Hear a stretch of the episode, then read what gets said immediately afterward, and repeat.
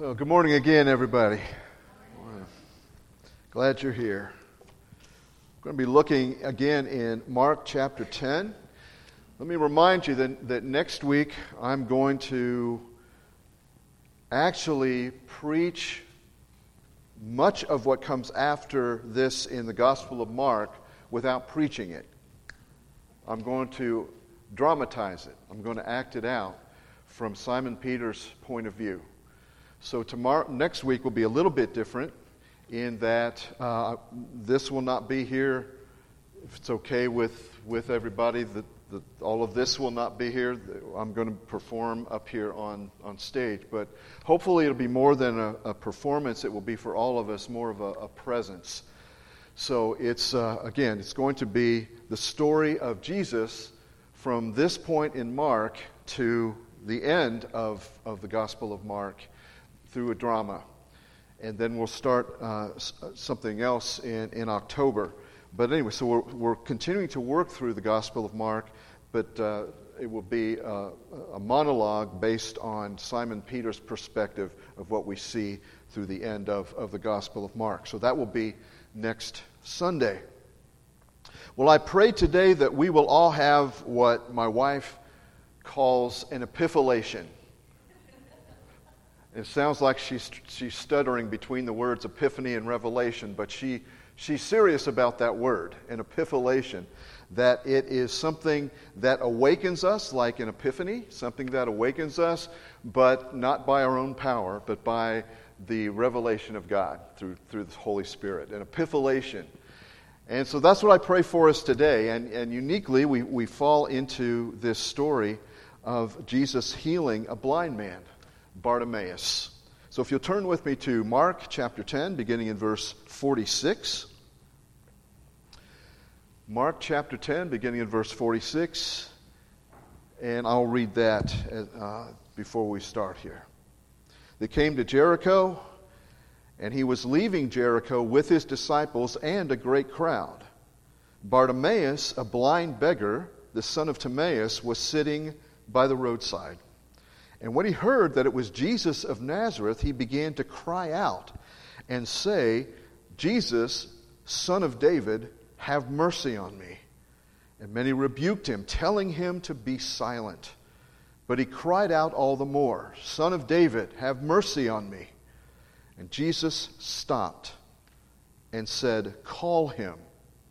And they called the blind man, saying to him, "Take heart, get up, he is calling you." And throwing off his cloak, he sprang up and came to Jesus. And Jesus said to him, "What do you want me to do for you?" And the blind man said to him, "Rabbi, let me recover my sight." And Jesus said to him, "Go your way, your faith has made you well." And immediately he recovered his sight and followed him on the way. An epiphylation. And in this, of course, we have a physical healing going on. But I think there's more than that going on. And I think there are actually several characters in this story that we need to be aware of. We have Jesus, we have his disciples, we have a great crowd, and we have a man by the name of Bartimaeus who happens to be blind. You know, I look at this and I see not only the continual moving of God through Christ that we've talked about over the past several weeks. For one of the things that you need to see if you're looking in Mark's gospel as distinctive from the other gospels is the word immediately. It's 35 times in the Gospel of Mark. That word immediately, that actually could be a sermon in itself. Maybe it has been. Maybe I did do that a few weeks ago. But immediately, you should be feeling the momentum of that movement of God's dynamic presence, his creating and saving activity in the world that continues today.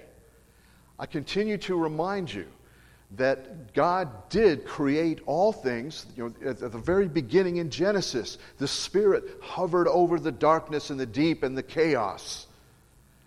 And God spoke, let there be, and there was, and there is, and there continues to be.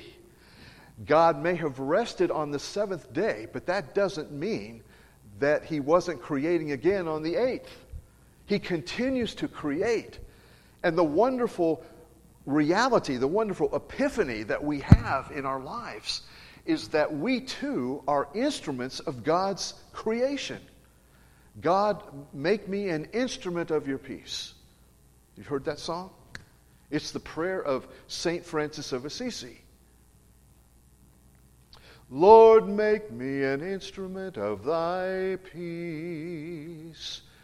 Where there is hatred, let me so love. Where there is injury, pardon.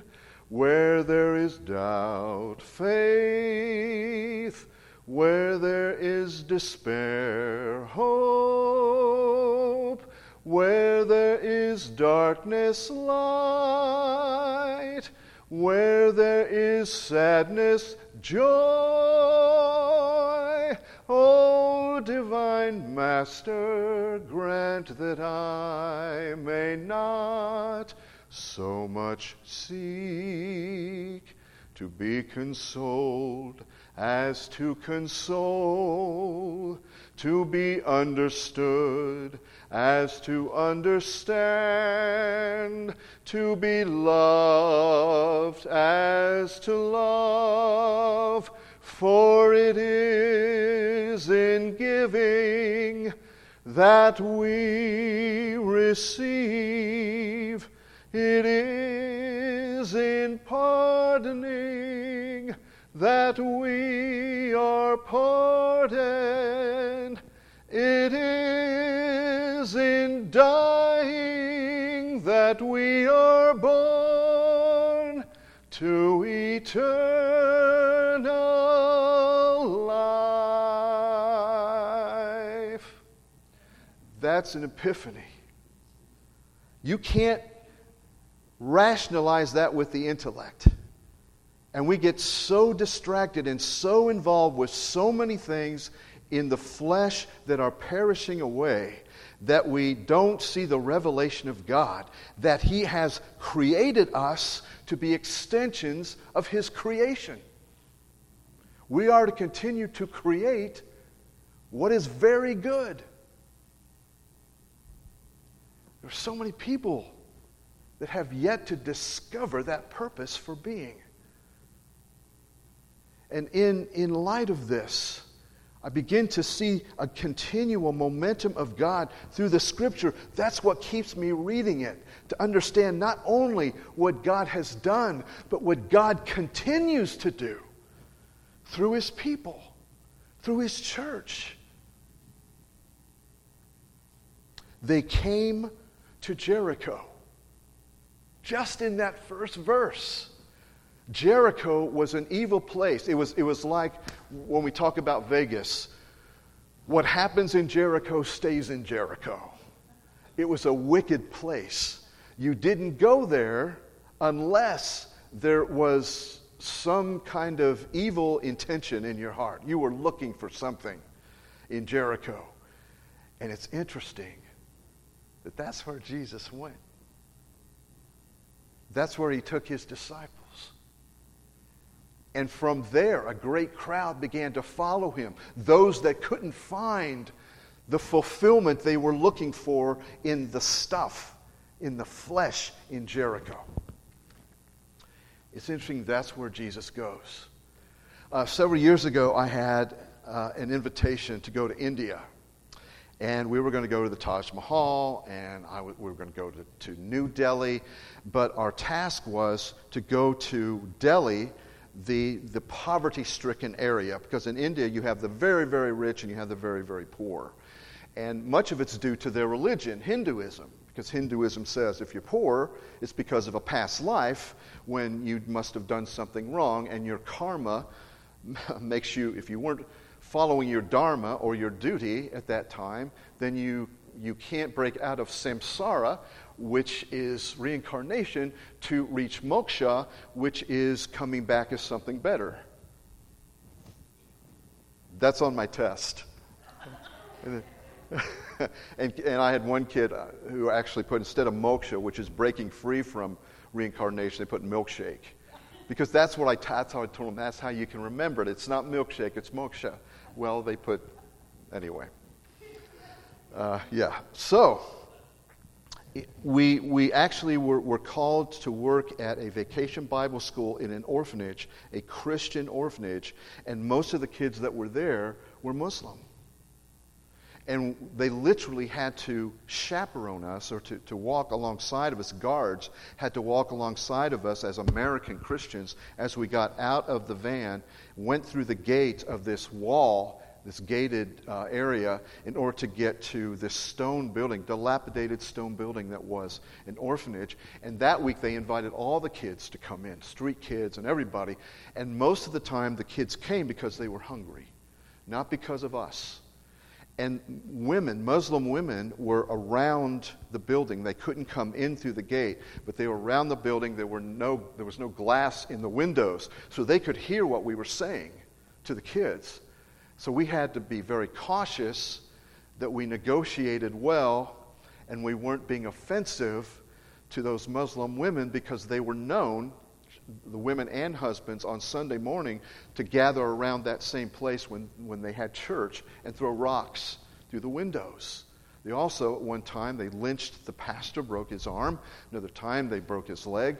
So we were walking into a situation that wasn't just, look, being tourists for the Taj Mahal. We had to take this very seriously.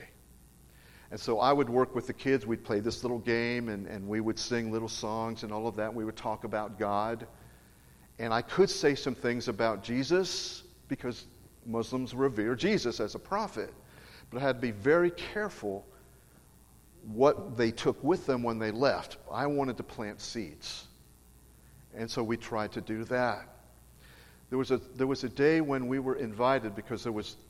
We were free the rest of the afternoon, so we were invited to do one of two things. We could go touring, or we could go to a leper colony. So we decided we would tour a leper colony, not thinking necessarily that God was going to use us there with the language barriers and those sort of things. And I look at this text, and I see the same kind of thing. When I look at the first part, they came to Jericho. Jesus was intentional about going to Jericho, where there were people who were lost, people that were hungry, people that lived in the darkness, people that had no hope. And that's where Jesus went. And I look at that, and I think about that leper colony. I have never, ever in my life seen anything as horrendous as this. Literally, there were those who... by their past life, they deserved to be there, according to Hinduism. They were in the lower caste, the untouchables, like lepers. They were untouchables. So we had 12 students. We had a pastor and a translator and me. And we took a van out literally into the jungle. It was off the beaten path. You wouldn't even have known that it was there unless you knew it was there. We got off the main road, went down this gravel road. We went into this area, and I got to tell you, I get it. It's not easy sometimes to share Jesus with people. I know, but in this country, nothing like what we went into. And we were told at the time, we walked in, and the pastor said, "You know, this is illegal, right?" No. Flesh that out for me. She said, "Well, 2 weeks ago, the Indian government just pronounced that they will no longer issue visas for missionaries into this country, because Hinduism now is the official state religion. So it's illegal to share evangelically. You can't even offer anybody a cookie in the name of Jesus in India." And I said, "No, I didn't know that." So... he said, "Well, you know, as long as it doesn't get out, we'll do what we can." We actually came in on a tourist visa. I didn't know that. You can go in on a tourist visa, but not a missionary visa. So before the kids got out, I said, okay, so I'm going to take the pastor, the translator, and the pastor and I are going to take a prayer walk around the village. I want all the kids to stay here. Don't get out of the van. Stay right here until we can kind of get a sense of what's out there. So we stepped out, and as soon as I stepped out of the van, here comes this guy who was probably in his 70s, who obviously has leprosy. It's horrendous all over his face. And he comes up to me, and he hears that we're there to present Jesus. So he looks at me as a holy man.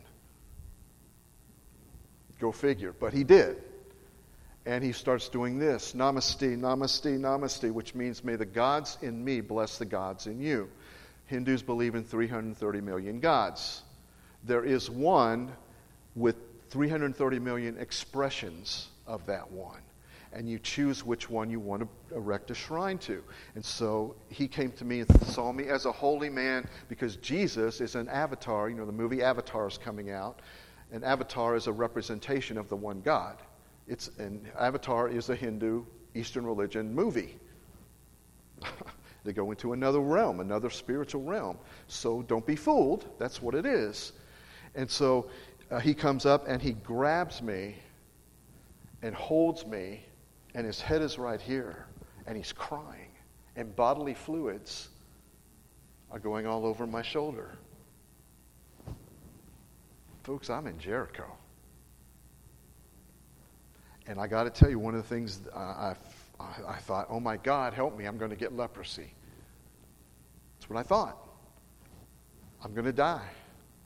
You know, I'm not going to be able to leave India.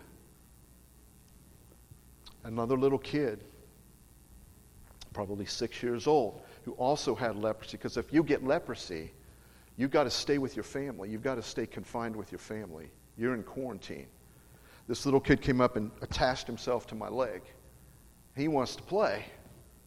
And so I've got this little kid here, I've got this older man right here, and I said, I'll pray with you, I'll pray with you. So I prayed with him, and he's crying and weeping, begging the gods to get him out of that situation. And the little kid is just kind of hanging back. Here's my point. Then there was a kid who was my son's age, 14 years old at the time, who was behind us. His name was Dinesh. And I gave Dinesh a Hindi comic book that was about the story of Jesus, even about this story of the blind man. He had leprosy also. He tried to hide it, but he had it. And so the three of us then, we kind of move ourselves away to have a prayer walk through the village.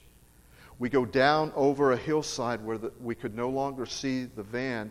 They could no longer see us. And we walk into this area where we're just kind of looking around. And suddenly 10 or 12 Muslim men came out of the jungle with bandanas. They had machetes. They had knives. One had a very, very big gun. I remember that. And they surrounded the three of us. I'm in Jericho. And my thinking is Jericho going to be greater than Jesus in this situation?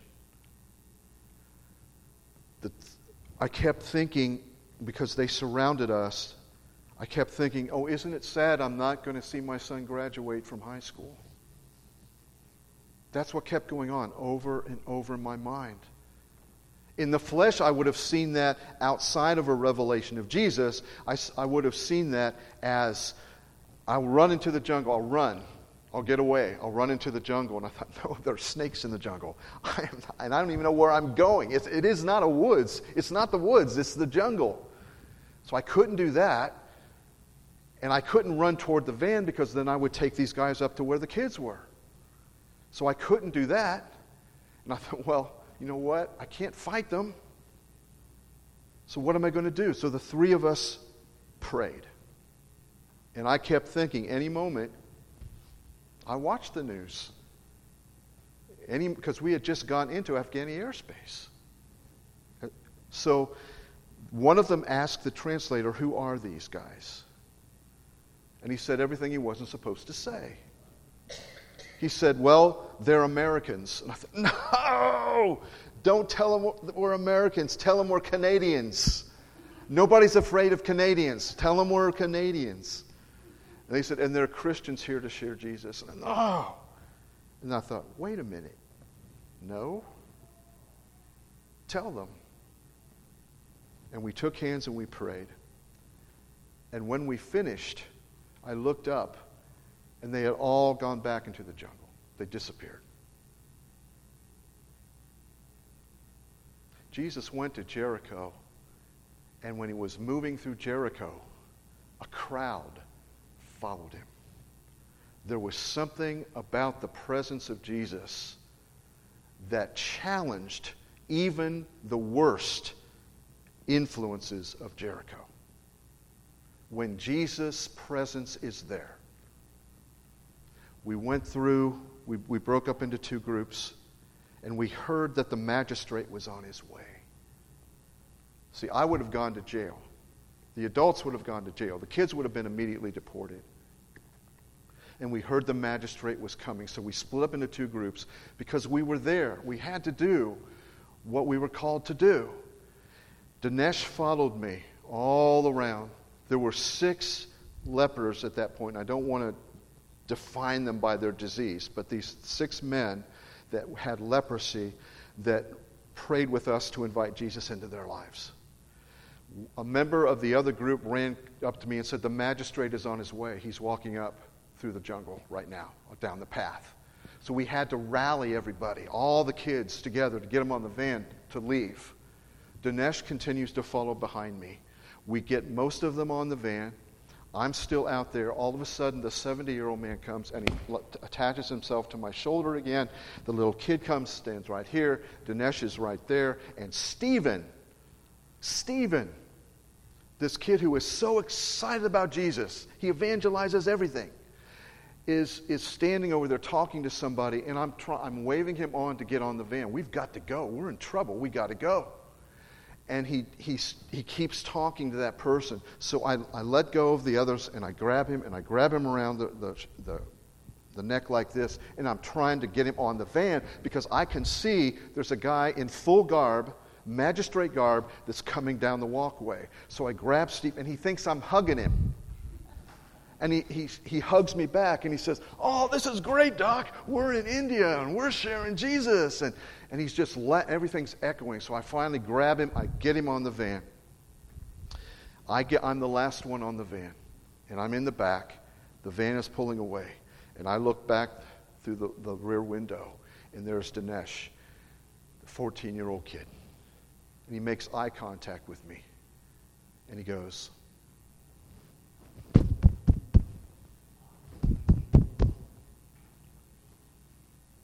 I was so glad we went to Jericho. An epiphylation. If just Dinesh received Jesus and received sight beyond his illness, it was worth it. Bartimaeus, a blind beggar, son of Timaeus, was sitting by the roadside, and he heard that Jesus was coming. He asked for mercy. And many rebuked him, trying to keep him silent. You know, what jumped out at me as I studied this again this week is that Bartimaeus was not just another blind beggar or not just another beggar on the roadside to Jesus. Nobody is anonymous to Jesus. Every person in this room has a name. Every person in this room is precious in God's sight. You have been created artistically by the very hand of the consummate artist of the universe. You are important to God. How do I know that? Because I see the crucifixion. I understood what it took to get our attention, to let us know the love that God has for us. And I look at this and I think, he asked for mercy from the one who is mercy. Have mercy on me. And there were those who would want to keep him silenced. There are those who would want to keep him blind, to keep him from having an epiphylation. When I came to Christ as a teenager, I went to my science class. I was saved on a Saturday afternoon. Went to my science class on a Monday morning. Put my Bible down on my desk. It was stuffed with tracts. I don't know what they meant, but I stuffed them with tracts. And I raised my hand in my science class, 9th grade science class. And I said, hey, I got saved last Saturday. And the teacher said, you got what? And I said, I got saved. And he said, from what? And I began to pour my heart out, my epiphylation of what happened on that Saturday afternoon in a youth rally in a big Baptist church with 1,200 teenagers who were my peers. And none of those 1,200 teenagers ever told me about Jesus. Some of them that I went to rub elbows with every day that never told me that I could have an epiphylation and know the God that I was searching for. That 2 months before I was considering, even as a teenager, considering committing suicide because I was streetwise and began to see what the real world was really like. I saw Jericho as a teenager, and none of my friends who were Christians ever told me that there was something more than Jericho until that day. In that context, I heard kids get up in that context and talk about how much they love Jesus. So why didn't you ever tell me?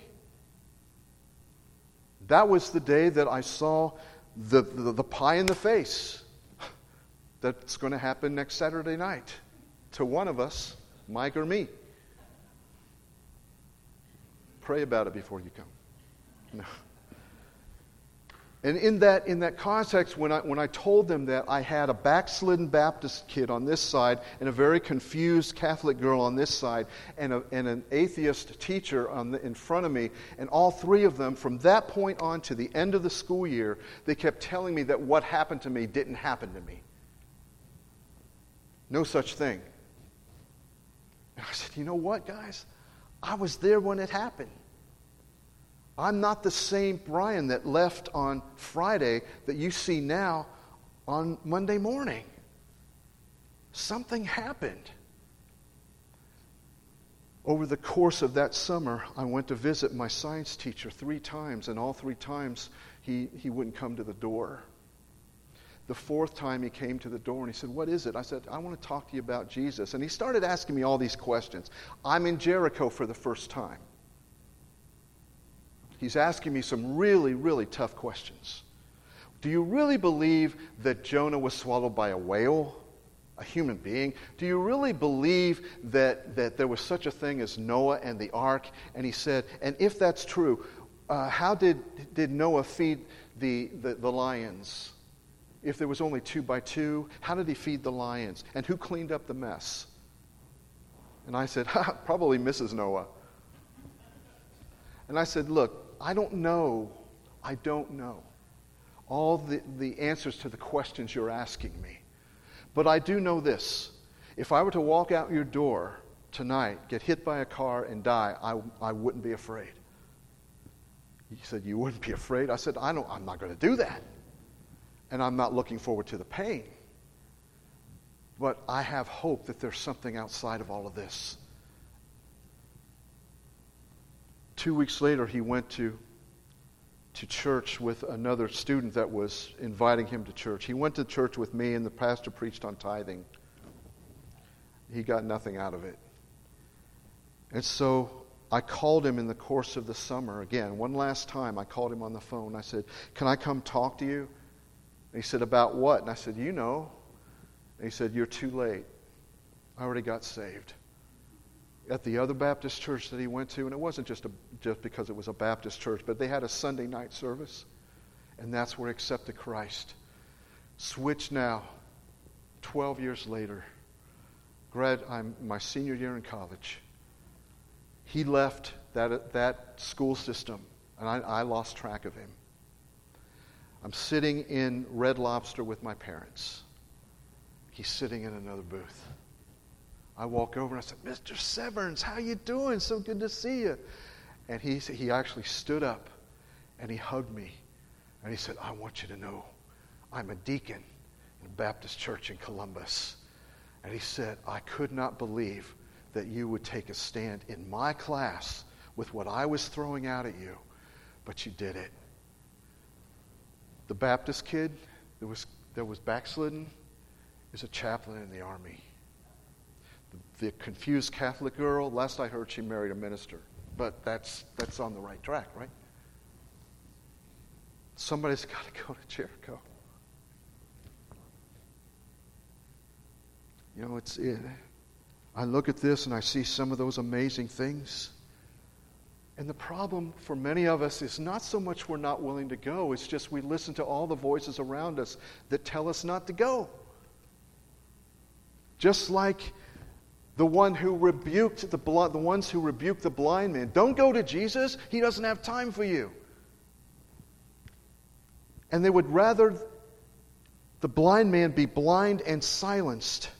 But instead, he cried out all the more, Jesus, have mercy on me. And there are those that are crying out. You may not hear them, but there are those that are crying out for something, some kind of life preserver in the midst of this wave of darkness that we're going through right now. All the horrendous things that are happening. When are we going to wake up and understand that there are those right now who are crying out, God, have mercy. And we know the way, the truth, and the life. Here is the way of salvation. Jesus said, take heart, get up. He's calling to you. Throw off the yoke that would keep you bound. And it says he sprang up and came to Jesus. And Jesus says, what do you want me to do? And he said, recover my sight. And you know how I interpret that in closing? How I interpret that? Seek the epiphylation. Don't settle for anything less than God's revelation of himself in the very core of your being. Some of us have been in church a long time. And we were more excited about Jesus years ago than we are now. And we become blind, at least short-sighted, rather than having spiritual vision. We settle for the physical sight and overcome by the influence of Jericho. So, church is not exciting anymore. We've lost sight of the mission for the sake of maintaining a system. We have bought into the lies of the culture to think that in any way the culture is going to help us find fulfillment and contentment. No, it'll help you find gratification, but you're still going to be blind. You may be self-sufficient, but you're not Savior-driven. And what Jesus is saying is, what can I do for you to help you recover your spiritual vision, your spiritual vision, not just your physical sight? And Jesus said, go your way, your faith has made you well. Last thing, Jesus says, go your way, not my way. Your testimony is not going to match mine, and mine's not going to match yours. And one of the major struggles I see with kids in high school when they have chapel is they hear excellent chapel speakers. You know, they go through all this stuff, drugs and all of that, but then they come to Christ. And they're thinking, well, I guess I have to go through drugs and do all that so I can then come to Christ and have a dramatic testimony too. And that's what we sometimes hear. I'm telling you stories about how I've come to an epiphylation in Christ that gets me up in the morning. But your testimony is not going to be mine. I'm just trying to encourage you. I'm trying to spark some inspiration that you have your own unique experience in Jesus and grow your way. That's the excitement about it. We don't have to be like one another. We don't have to have the same type of experiences as one another. But it's the same Jesus who meets us where we are and encourages us through our salvation to go our way in him. To be in Christ is our hope of glory. Go your way. Your faith, depending upon the level or strength of that faith, makes you well. Where is your faith? How strong is your faith? What he's saying, your faith is very much connected to the joy of your existence in Christ. Go your way. Your faith makes you well. How well will you be? Don't read over that. That's what he's saying to the blind man. And immediately, there it is. There's the momentum. Immediately, he recovered his sight and followed him on the way. Powerful story. I get it. I hope I keep getting it. I don't want to miss anything. I am 2 years old. Certainly not as old as Mike. But none of us are. I don't want to miss it along the way. Lord, help us recover our sight and live by faith and not by sight. May we pray. Lord, thank you for your love, your grace, your mercy, the mercy that we see even in Jericho, the mercy that opened the eyes of Bartimaeus, who has a name. You know us by name. Help us, Lord, to truly receive that message, that it might sink into the very core of our being, that it's not just about our intellect, but it's about insight. Speak to us today, Lord, as individuals and as a congregation. Help our spiritual vision to be open. Help us, Lord, to consider that, yes, here I am, send me, even the very gates of Jericho. Help us, Lord, to reach out to the lost, those in darkness. In Jesus' name, amen. So we're going to close with